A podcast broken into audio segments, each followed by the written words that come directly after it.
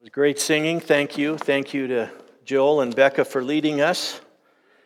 This morning, I'd like you to take your notebook, if you brought your notebook along, and also your Bible. Let's open them both up.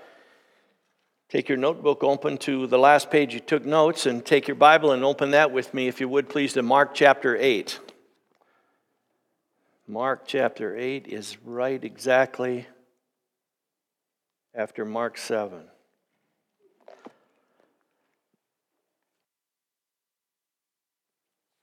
And if you can't find Mark 7, we'll help. But let's take a minute to get caught up before we jump in with both feet into Mark chapter 8. We are now in our eighth week of working our way through the Gospel of Mark. And so uh, each Sunday morning, those of you who've been here understand this, each Sunday morning, we look at a particular paragraph from each chapter. And then what we've done in the last seven weeks, we've come up with chapter titles to help us identify at least something from that paragraph, something that we can sort of a hook we can hang, hang on to as we go back and try and walk our way through the Gospel of Mark. So each Sunday morning, we have looked at a particular paragraph from each chapter, but outside of church. Monday, Tuesday, Wednesday, Thursday, Friday, Saturday, I've encouraged you, at least I hope I've encouraged you, to read the entire chapter at home during the week, not necessarily on Sunday morning. And we trust that the same God who speaks to us on Sunday morning will speak to you on Monday or Tuesday or Wednesday, whenever it is you choose to read through the next chapter. So before we look at our one paragraph from Mark chapter 8, I'm going to take a few minutes and go back and remind us some of what we have read and studied on Sunday morning, but also some of what you've read about during the week while you're keeping up with the readings at home. I think I've got four or five things I want us to I want us to remember from what we've talked about, studied, thought about in these first seven chapters. One of the things we've discovered is that Jesus is not just a good man, but Jesus is the Son of the living God. Let me say that again. Jesus is not just a good man, He is the Son of the living God, the God who created everything out of nothing. There are religious groups who will say that Jesus is a good man, but He's not the Son of God.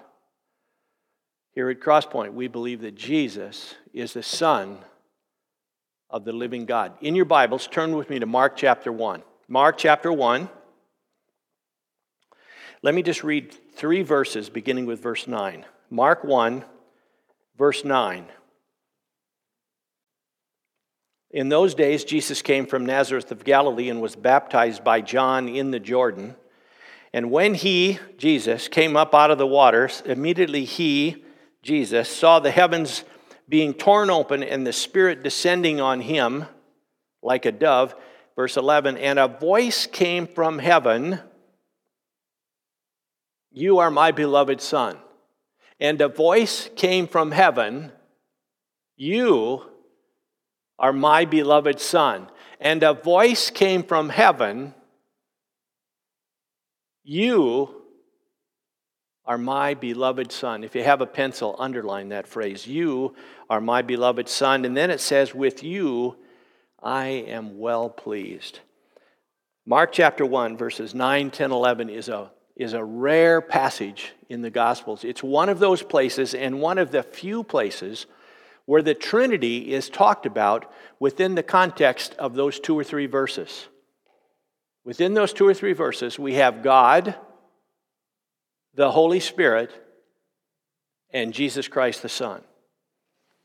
Jesus is not just a good man, he is the living Son of God. The second thing we've discovered as we've worked our way through, number two, is Jesus, because he is the Son of God, he has miraculous powers. Go back to Mark chapter 1. Mark chapter 1, beginning in verse 21 and the verses following. Let's just think about these as we work our way through here. John chapter 1, verse 21, and the paragraph that follows Jesus heals a man with an unclean spirit. Jump down to Mark chapter 1, verse 29. Jesus healed Simon's mother in law. Go down to Mark chapter 1, verse 32. Jesus, it says, healed many who were sick with various diseases, and he cast out demons. Jump a little farther down to Mark chapter 1, verse 40, and the verses that followed. Jesus healed a leper. Now, one of the interesting things about Mark chapter 1 is the, that the fact that Mark never tells us that the people who were healed in Mark chapter 1 ever came to faith in Jesus. They may have, or maybe not. It doesn't talk about that in Mark chapter 1. And, and so in Mark chapter 1, Jesus is demonstrating for us not just that he has the power to heal, but he's demonstrating the fact that he loves all people. There's a certain kind of, it's called common grace. There are certain things that God gives to everyone, and then there are other things that God gives just to his children. But make no mistake about it, God loves all people those that come to him in faith and those that don't. There's still that common grace. Here Jesus is one one paragraph after the next healing people that as far as we know never came to faith in Jesus. But because of his love and his mercy and his compassion toward people,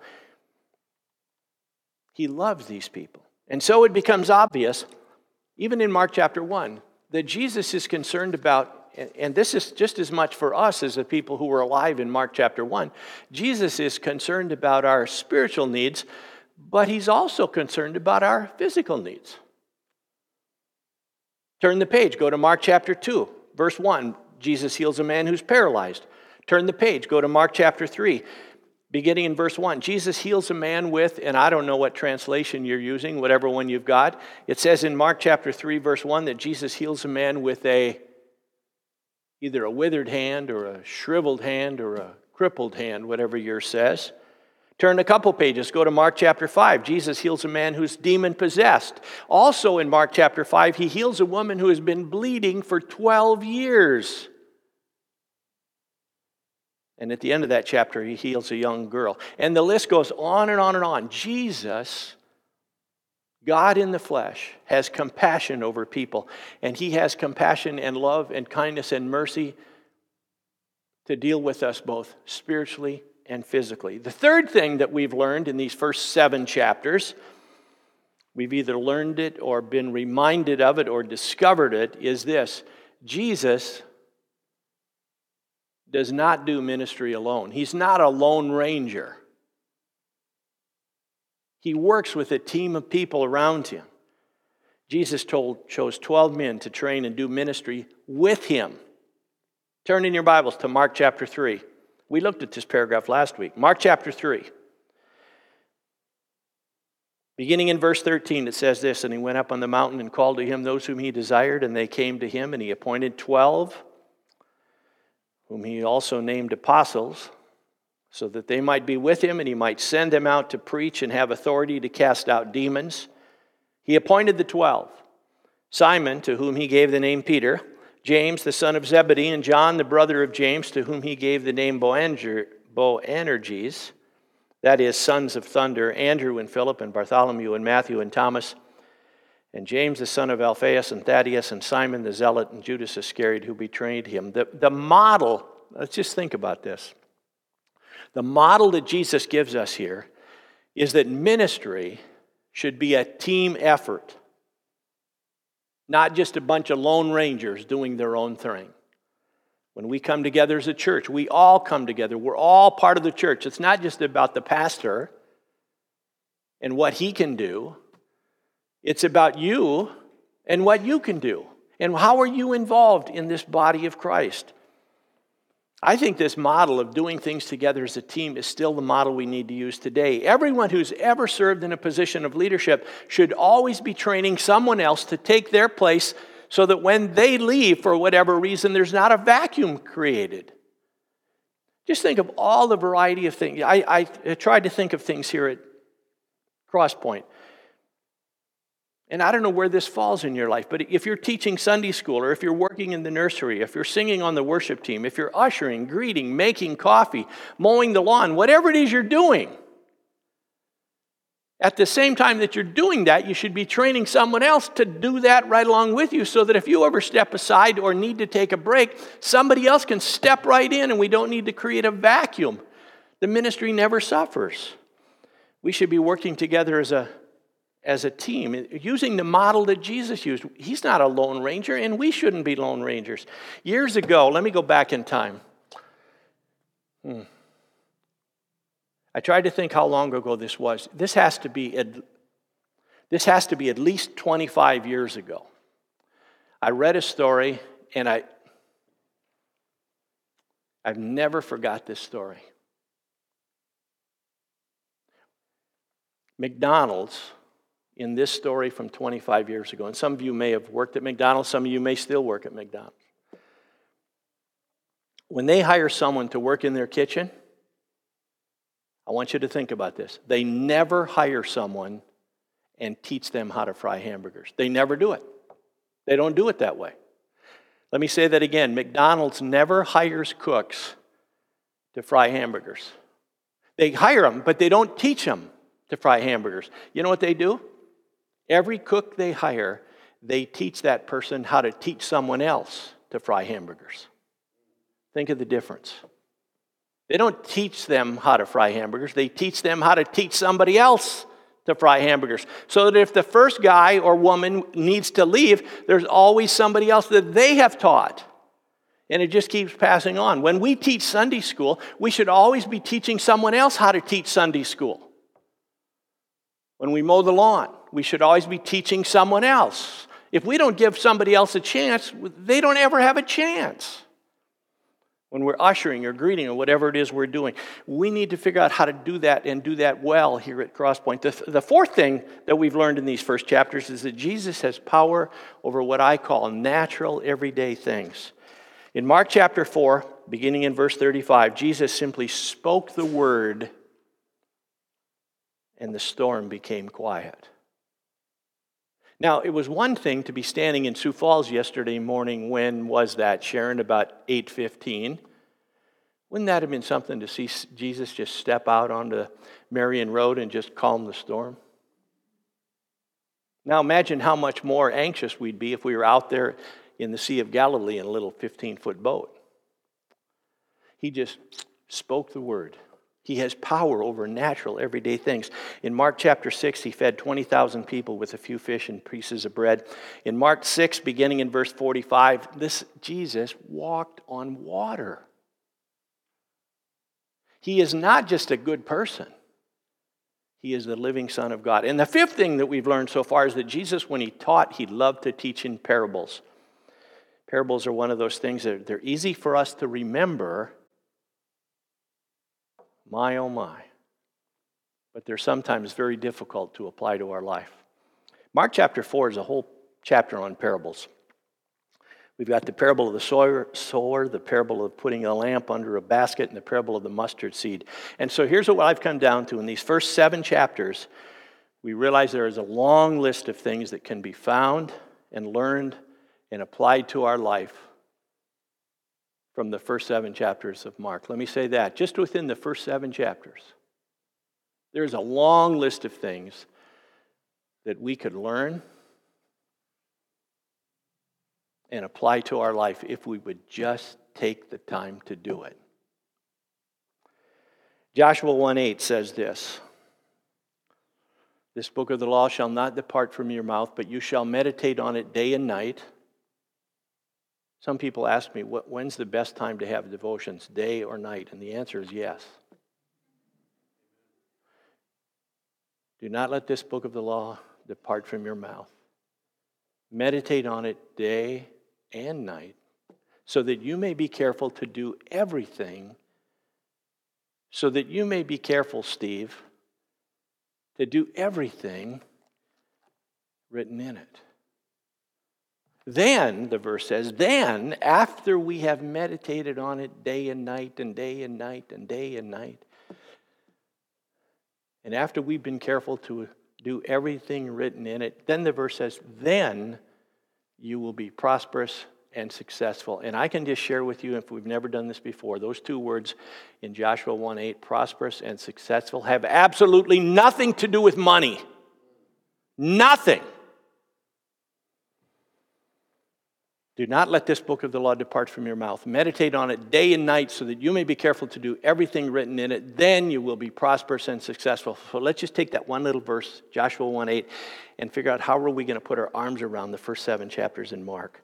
If we could spend the rest of our lives, if we could spend the rest of our lives studying Scripture and reading Scripture, and if we only focused on the Gospel of Mark, we would never live long enough to apply everything God wants us to learn from the Gospel of Mark. We would never live long enough to apply everything that God is teaching us in the Gospel of Mark. Our goal here at Crosspoint, if there's some confusion about this, let me clarify and clear that up this morning. Our goal is not to get through the Gospel of Mark. That's not our goal. That has never been our purpose. Our goal is not to get through the Gospel of Mark. Our goal is to get the Gospel of Mark through us. That's two different things. So don't get all excited and get in a hurry and think, oh, good, in eight weeks, Steve will be done with this and we're moving on to something else. I don't know. We might go back to chapter one and go through the whole 16 chapters again. Our goal is to get the Gospel of Mark through us, and that takes a lifetime to do that. Now, I found this note in one of my study Bibles. Let me read this, and then we're actually going to go to Mark chapter 8. One of my study Bibles says this about the Gospel of Mark The ultimate purpose and theme of Mark's Gospel is to present and defend Jesus' universal call to discipleship. Mark returns often to this theme, categorizing the made audience as either followers or opponents of Jesus. Mark presents and supports this call to discipleship by narrating the identity and teaching of Jesus. For Mark, Discipleship is essentially a relationship with Jesus, it's not merely following a code of conduct. Fellowship with Jesus marks the heart of the disciple's life. And this fellowship includes trusting Jesus, confessing Him, observing His conduct, following His teaching, and being shaped by being in a right relationship with Him. Discipleship also means being prepared to face the kind of rejection that Jesus faced. Let's turn the page. Open your Bibles, Mark chapter 8. It's only 22 minutes after 11. We can go till about 3 o'clock. No, we can't. I'm going to read, and our paragraph for today is the first 10 verses. You can follow along in your Bible. Yes, we do not have that up here, do we? I don't even remember in your Bibles, follow along. Mark chapter 8, the first 10 verses. Here's verse 1. In those days, when again a great crowd had gathered and they had nothing to eat, he called his disciples to him and said to them, I have compassion on the crowd because they have been with me now three days and have nothing to eat. And if I send them away hungry to their homes, they will faint on the way. And some of them have come from far away. And his disciples answered him, How can one feed these people with bread here in this desolate place? And he asked them, How many loaves do you have? Now, we're going to come back to verse 5, but if you have your pencil out, I want you to underline that phrase. How many loaves do you have? They said, Seven. And he directed the crowd to sit on the ground, and he took the seven loaves, and having given thanks, he broke them and gave them to his disciples to set before the people, and they set them before the crowd. And they had a few small fish, and having blessed them, he said that there also should be set, these also should be set before them. Verse 8 And they ate and were satisfied, and they took up the broken pieces left over, seven baskets full. And there were about 4,000 people, and he sent them away. And immediately he got into the boat with his disciples, and he went to the district of Dalmanutha. William Barclay is a Scottish theologian. He was born in 1907, died in 1978, which means he was alive when we walked on the moon 50 years ago yesterday. Okay? 1969. Now, there are people who think that William Barclay was kind of a little bit off center in some of the comments he made over his lifetime, but then I wonder how many of us would fall into that same category. If they listen, if people listen to everything I've ever said in all these years, they'd say I'm a little bit off kilter. Wouldn't say that about you, of course, but they might say that about me. There's people who say that about William Barclay because he made an interesting comment a few years ago, which I'm not even going to bring up. But I believe he was a godly man. He loved Jesus with all his heart, and he loved the Bible, and he pastored and taught in seminaries for most of his life. And in one of his commentaries that he wrote on the Gospel of Mark, he makes a statement that I have to tell you, friends, I have never, I have, I have never even thought about this. But I'm going to share that with you this morning. I've never even thought about this stuff. So I wonder what else is in here that I haven't even thought about. But in his commentary on Mark, he points out that this geographic region where these four people are being fed, got that? That's the same basic geographic reason where Jesus healed the demon possessed man back in Mark chapter 5. Now, you remember the story at the end of Mark, that story at the end of the healing of the demon possessed man. Turn in your Bibles to Mark chapter 5. I want us just to look at that for a minute. In Mark chapter 5, after Jesus has healed this man, this man follows Jesus down to the water. He wants to get in the boat. He wants to go with Jesus. Do you remember that part of the story? And Jesus says, No, you're going to stay here. Let's pick it up, Mark chapter 5. I'm going to read three verses beginning in 18. Mark 5, 18. As he, this is Jesus, as Jesus was getting into the boat, the man who had been possessed with demons begged him that he might be with him.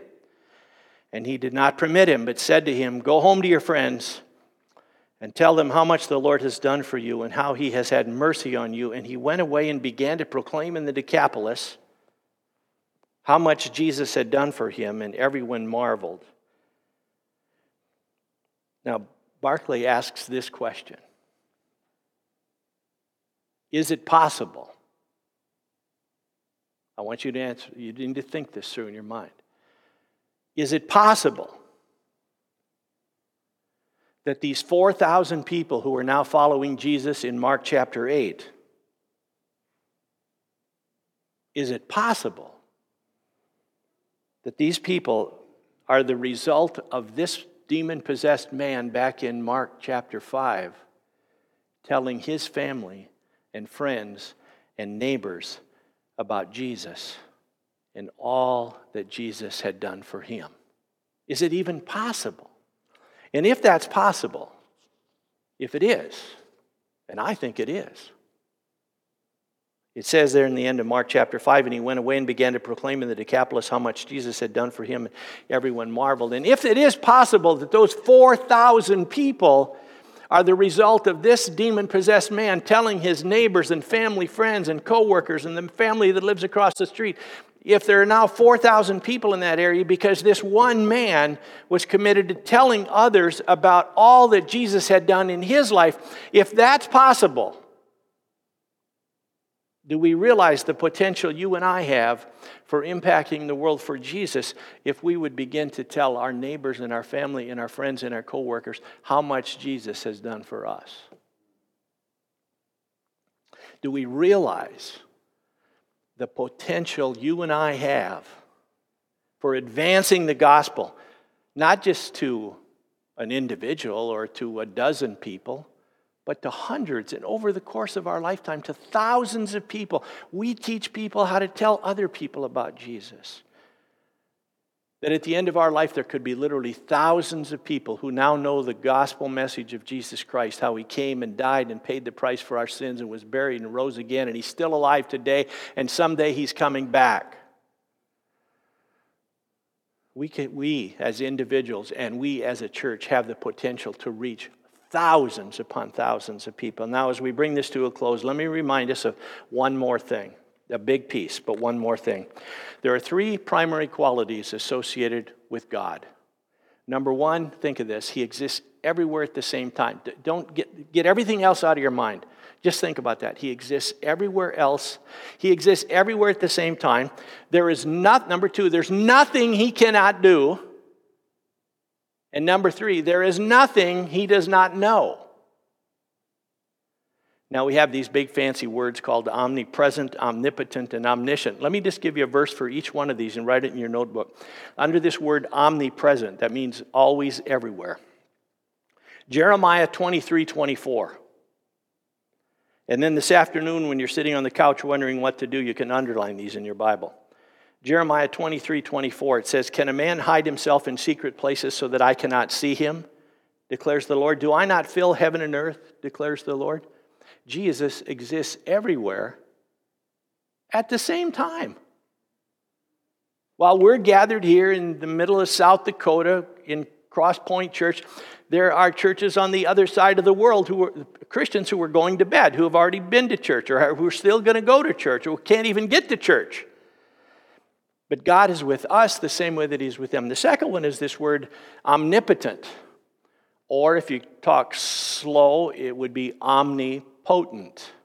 It means Jesus can, there is nothing Jesus cannot do. Matthew 29, no, no, no. Matthew 19, 26. But Jesus looked at them and said, With man, this is impossible. With God, all things are possible. The third thing is omniscient. It means God knows everything. He knows what you were thinking about five seconds ago. And He knows what you're going to be doing this afternoon at 3 o'clock. He already knows that. Our verse is Psalm 147 5. Great is the Lord and abundant in power, His understanding is beyond measure. So now let's, under, let's close up. Since Jesus is God in the flesh, Jesus also knows everything. So I have a question. I want you to think about this based on something we read in Mark 8, verse 5. Jesus said, How many loaves do you have? Now, if Jesus is God in the flesh,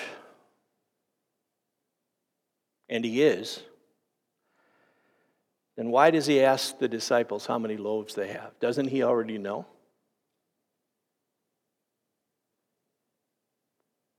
Why would he ask the question? Of course he knows. But he asked the question so that there will never be any confusion among the disciples as to what is about to happen. There will never be any confusion as to where all that bread comes from. Jesus wanted his disciples to know, and this morning he wants you and I to know that beyond any shadow of doubt, he has the power and the ability to meet all of our needs. The same Jesus who performed the miracle of providing an abundant supply of bread for people who are hungry is still alive today, and he wants us to depend on him and him alone to meet our needs. Jesus took those seven loaves and a few fish, he blessed them, and he gave them to the disciples to distribute because in Jesus' hands there is no such thing as too little. Let me say that again. In Jesus' hands, there's no such thing as too little. Matthew 17, 20 says, For truly I say to you, if you have faith like a grain of mustard seed, you will say to this mountain, Move from here to there, and it will move, and nothing will be impossible for you. If your car broke down this last week and you're not sure how you're going to pay the bill, are you trusting in yourself? Or are you trusting God to meet that need. Because God has the power to turn bad news into good news if He chooses to do so. And in God's eyes, there is no such thing as too little. If you went to the doctor last week and the doctor gave you some bad news, are you now trusting the doctor? Or are you trusting God? Because God has the power to turn bad news into good news if He chooses to do so. In God's eyes, there is no such thing as too little. Our title for Mark chapter 8, the one that we're going to hang on the hook on the wall for Mark chapter 8, after you underline verse 5, that little phrase, our title for Mark chapter 8 is this There is no such thing as too little. Let's close in prayer. And then we'll ask the ushers to come and take this morning's offering. God, we thank you that you sent Jesus into this world and that Jesus was God in the flesh. He was much more than just a good person, He was the living Son of God. And we're thankful, Lord, for all the wonderful things He did in those 30 some years when He walked the earth. We're thankful that there really was a guy named Mark who took the time to write the, some of these things down for us so that 2,000 years later we can read and study and hopefully apply these things to our life. God, I pray for all these men and women, boys and girls here at Crosspoint this morning, for those who are going through some difficult times. I pray that this would become a reality in their life, that they would understand in a real way that in God's hands or Jesus' hands, there's no such thing as too little. Even when we're facing incredible circumstances, our faith needs to remain in you and it needs to remain strong. So, God, thank you for all the answers to prayers that we have offered over these years. Thank you for hearing our prayers today, and may all of us be encouraged to live a life that makes a difference as we walk with Jesus. So we thank you, Lord, for this offering we're about to take. We thank you for each gift and each giver. In Jesus' name, amen.